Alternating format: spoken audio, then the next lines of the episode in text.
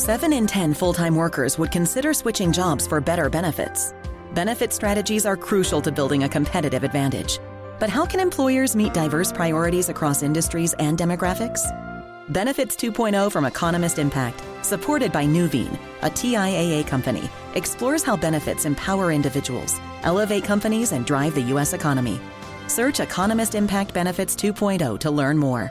Sponsored by Nuveen, a TIAA company.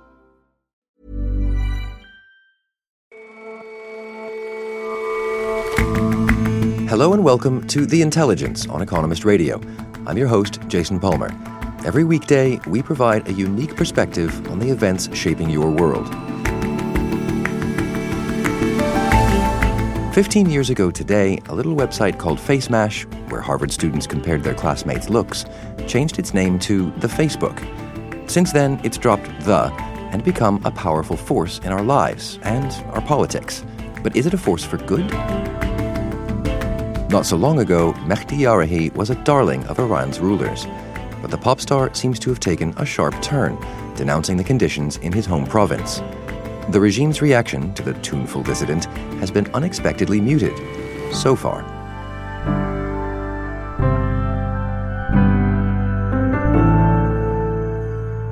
But first,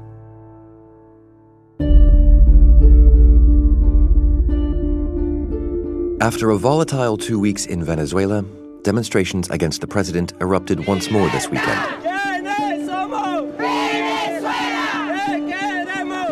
But Nicolas Maduro gave a defiant speech at a rally, insisting he would remain in power. Este muchacho, este obrero, este hombre de a pie, Nicolás Maduro es la verdad. That's despite the fact that he's no longer recognized as president by America and a number of other countries. Well, we've had yet again millions of people out on the streets in Venezuela protesting against the illegitimate rule of Nicolas Maduro. Robert Guest is The Economist's foreign editor. We've had uh, Americans saying that they are packaging up large quantities of aid to ship to the country, uh, partly to see whether the, the regime stops that aid that people desperately need from getting in. Uh, and we just passed a deadline for uh, where European powers have said that they will take action if the regime does not call uh, elections. Um, that deadline has passed. We're expecting to see uh, France, Austria, possibly Britain formally recognize Juan Guaido, the uh, leader of the National Assembly, as the legitimate interim president of Venezuela. And so, what's Mr. Guaido been doing? Juan Guaido is moving around freely, mingling with crowds. He's clearly hugely popular. We know from polls that 80% of Venezuelans want to get rid of the regime that's wrecked the country. Um, Nicolas Maduro could not possibly go out and mingle with crowds, but what he can do is identify key uh, opposition supporters um, and have them pulled out of their houses in the middle of the night and tortured and possibly killed. So, what happens now? Well, pressure is ratcheting up. The regime uh, is desperate for cash. The oil sanctions that the Americans have announced mean that uh, sales of uh, Venezuelan oil to the United States, uh, the money will be set aside for the legitimate government rather than from the election rigging Maduro government. That means that they're desperate to find other ways of getting cash, either selling oil at a discount to um, embargo busters, or they're also trying to sell off the uh, uh, the gold, or possibly selling future oil revenues to people who believe that they might someday pay it. Um, they're, they're getting desperate here. How significant is, is what we've seen over the weekend, what we expect this week? It's hugely significant. This is a regime that could fall at any moment, or it could somehow manage to dig in and kill enough people to remain in charge for a long time. That, that's the way it would stay in power, just through killing more people? I mean, what other options does Mr. Maduro have? So the regime is running out of cash. Uh, the oil sanctions are, are biting already. Uh, they're definitely hoping for a lifeline from Russia, although that's very unpopular domestically in Russia. There's a feeling that the, the Russian government has thrown billions of dollars down a rat hole and they're not going to get it back again. Um, there's the possibility of physical protection from Russian mercenaries. You've got the Cubans uh, who, who do spying on the Venezuelan people on behalf of the Venezuelan regime to try to root out disloyalty in the army. Uh, all those things may make him think that there's a possibility he can stay in charge. Against that, you've got the fact that most of Latin America no longer recognizes him as the legitimate president because he's not, because he rigged an election to get there. Uh, most of the outside world's democracies um, look very, very uh, askance at him. And um, you've got millions of people out on the street, and virtually nobody approves of the appalling record that he has. So he may realize at some point, and more importantly, the people around him may realize that his time's up. Well, I, that's the point. The, the suggestion has always been that uh, as long as the military is on his side, then, then things will stay more or less as they are. What's the calculus for them? What, what will push them over the line? Well, the starting point is we've got to assume he's not popular with the military. Uh, it's impossible to know for sure, but the uh, Air Force general who defected recently said 90% of the military is against him. However, open displays of disloyalty are incredibly dangerous, and the inner circle have profited handsomely and become very rich from being part of the Maduro circle and being allowed to loot the economy. So, at some point, they may calculate that their survival, that they're not going to prison, that they're being able to maybe keep hold of some of the money that they've stolen and stashed offshore, uh, is more likely if they sacrifice Maduro. Once they reach that point, then he's gone. And the calculation for Mr. Maduro himself? For Mr. Maduro himself, it's a pretty tough situation. He wants to remain in power. He doesn't want to end up uh, getting overthrown and killed like uh, Muammar Gaddafi, who is, you know, that's an image that sticks in dictators' minds very firmly. Um, if it's time for him to go, he'll probably be the last one to know. Robert, thank you very much. Thank you.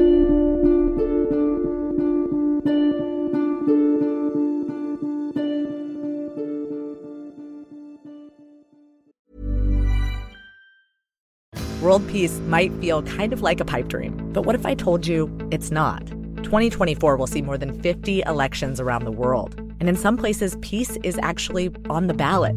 One reason is because countries in Europe and Latin America have been experimenting with this thing called feminist foreign policy.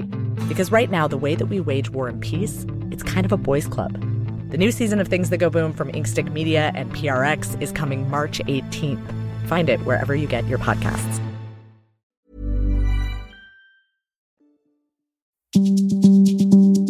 Teenage years are often the most difficult. For the world's largest social media platform, adolescence is proving a particular challenge. Today is Facebook's 15th birthday. It was launched in a college dorm, and within five years, it had conquered America. Facebook announcing today that it's crossed the 300 million user mark. That's compared to the approximately 307 million people in America. Facebook then turned its attention to the rest of the world. It's become a juggernaut, buying up those companies that pose a threat. Facebook is making its biggest acquisition ever, spending a billion dollars to buy Instagram. Facebook striking a deal to buy the messaging service WhatsApp for $16 billion in cash and stock. It now claims more than 2 billion monthly users. But last year, the company stumbled. A series of scandals about the misuse of private data and Facebook's influence on politics damaged its reputation. Mark Zuckerberg, Facebook's enigmatic founder, spent five hours before Congress defending his company's practices. It's been a dark turn for Facebook, whose message has been that it's a force for good, connecting the world. I met Mark for a cover story that The Economist did on Facebook three years ago when things were going quite well. And press was very positive about him. There were rumors that Zuckerberg might run for president. Alexandra Suich Bass is our senior correspondent for politics, technology, and society. Obviously, the mood has completely turned, and I think his performance in Congress last year left a lot of questions about his authenticity and integrity in answering questions clearly. Uh, Senator, we have a lot of competitors. Who's your biggest? Mm, I think the categories of. Do, you want just one? I, am not sure I can give one, but can I give a, a, a bunch? Mm-hmm. So there are three categories that I would focus on. One are the other tech platforms, so Google. I think that most people evaluating his performance in the last 18 months have been rightly quite disappointed in him. I think he had the opportunity to address a corporate crisis very quickly and with complete focus. And instead, I think that Mark and his inner team of advisors just hoped that it would blow over. And of course, it didn't. It's gotten completely out of control. Alexandra, birthdays can be a time to take stock. How big an influence has Facebook had on our lives over its 15 years? Few companies in the history of the world have changed as many people's lives and touched as many people as Facebook has. First, it's changed the experience of what it means and feels like to be young. It's changed our conceptions of privacy and it's changed civic engagement and politics in America and around the world. Some would say not necessarily for the better. Well, let's take each of those in turn. How has it changed the experience of being young? How is being a teenager different now that Facebook is in the world? I think that there's two big impacts if I look at teen culture today. The first is that it's given rise to what I'd call a me economy, where young people are the stars, they post content about themselves and show themselves to be often much happier and more glamorous than they actually are. Another way that Facebook has changed youth culture is it's completely altered how people interact with each other. Uh, and teens no longer prefer in person communication. Um, so we, we have a me economy built of uh, people who imagine everybody else is happier and everybody wants to just stay on Facebook rather than get together. How has Facebook uh, changed the, the sort of the sphere of privacy? Radically, I would say. And it's interesting because I think Facebook was responsible at first for lowering barriers. It was the first website that people really felt comfortable sharing personal information freely online. I mean, that's because they felt like there were controls and it was just going to friends. So they would post their mobile phone number, their relationship status, their political views. We've recently seen a change where Facebook, I think, is leading the way and pulling people in reverse. And so now people, I think, are much more cautious about privacy because of scandals last year around data sharing and Facebook. When you discovered the Cambridge Analytica that had fraudulently obtained all of this information, why didn't you inform those 87 million? When we learned in 2015 that Cambridge Analytica had bought data from an app developer on Facebook that people had shared it with, uh, we did take action. Seems to me that the more urgent conversation that's going on and will be going on um, is that third part, the effect of Facebook on politics. Do you think it's a threat to democracy? Facebook has both a positive and a negative when it comes to democracy. The first is the, on the positive side, it can help with civic engagement. People can get information about activist groups, voting, registration that perhaps they wouldn't have gotten before. The negative side is also becoming extremely clear, which is that misinformation can spread very quickly. People can be manipulated. It's really hard to come down on one side or the other. But I think 2016, 2017, and 2018 have really laid bare the threats that Facebook poses. From now on, Facebook will do more to keep you safe and protect your privacy so we can all get back to what made Facebook good in the first place friends.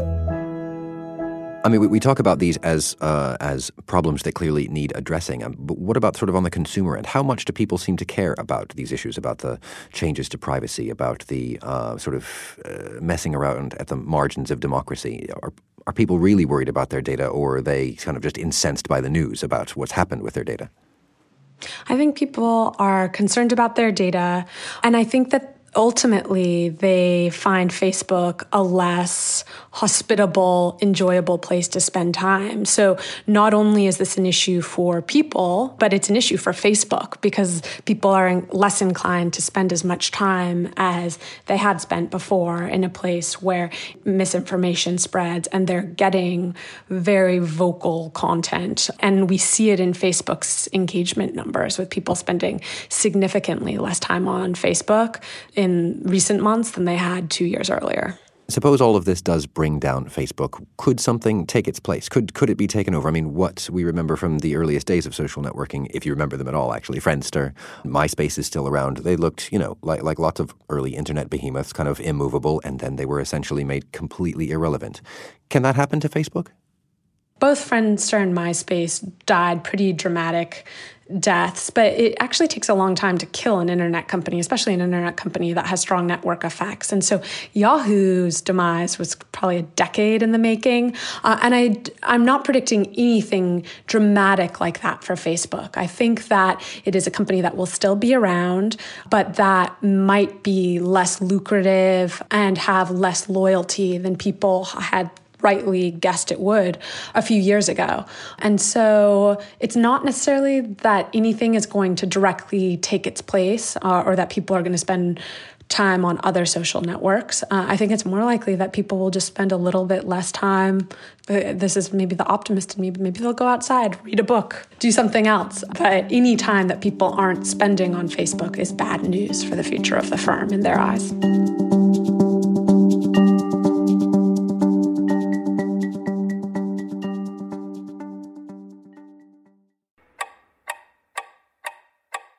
Song is a, a, a, protest against the war that marked Iran for eight years, the war with, with Iraq. Nicholas Pelham is The Economist's Middle East correspondent.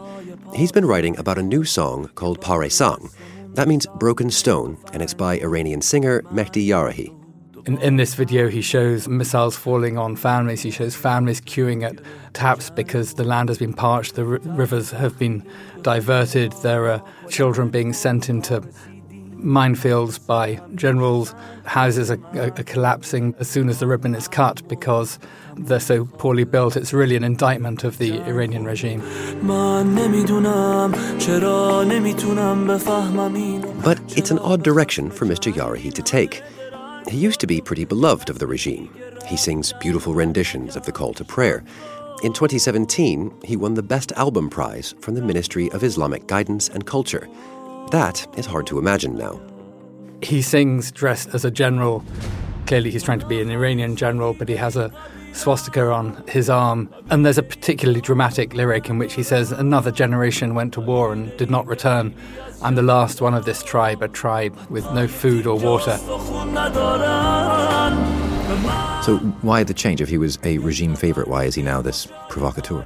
A lot of it has to do with his origin. He's from uh, the province of Khuzestan, which used to be called Arabistan.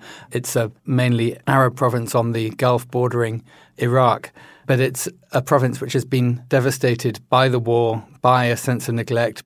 He is somebody who seems to have an increasingly conscious sense of his own Arab identity. This comes at a time where Iran is under enormous economic stress and there's a, a real struggle for resources, and the periphery, which tends to be mainly non Persian and ethnic, feels that it's losing out to the Persian core of Iran.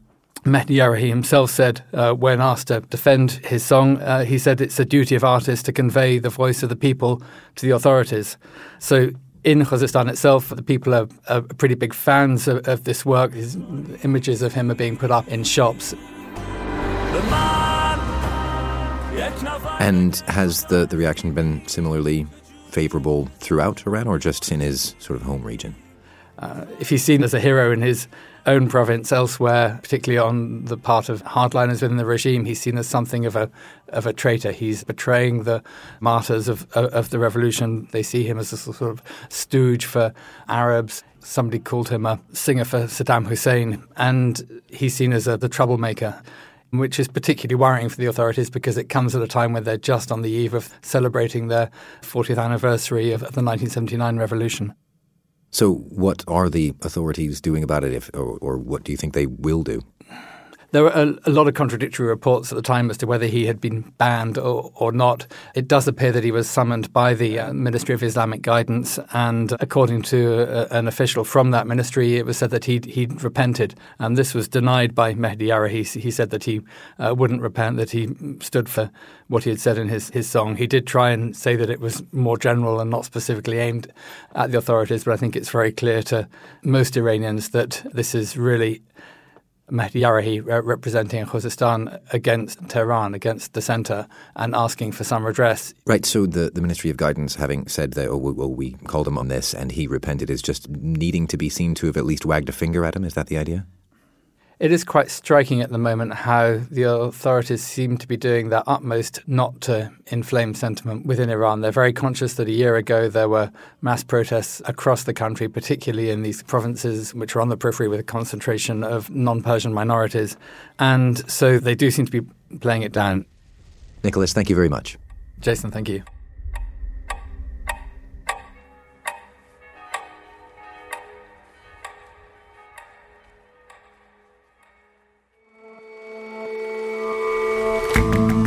That's all for this episode of The Intelligence.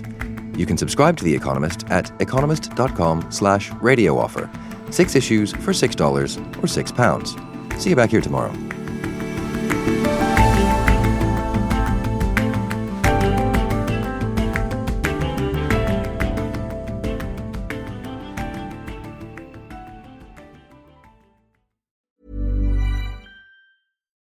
World peace might feel kind of like a pipe dream. But what if I told you it's not? 2024 will see more than 50 elections around the world. And in some places, peace is actually on the ballot. One reason is because countries in Europe and Latin America have been experimenting with this thing called feminist foreign policy. Because right now, the way that we wage war and peace, it's kind of a boys' club. The new season of Things That Go Boom from Inkstick Media and PRX is coming March 18th. Find it wherever you get your podcasts.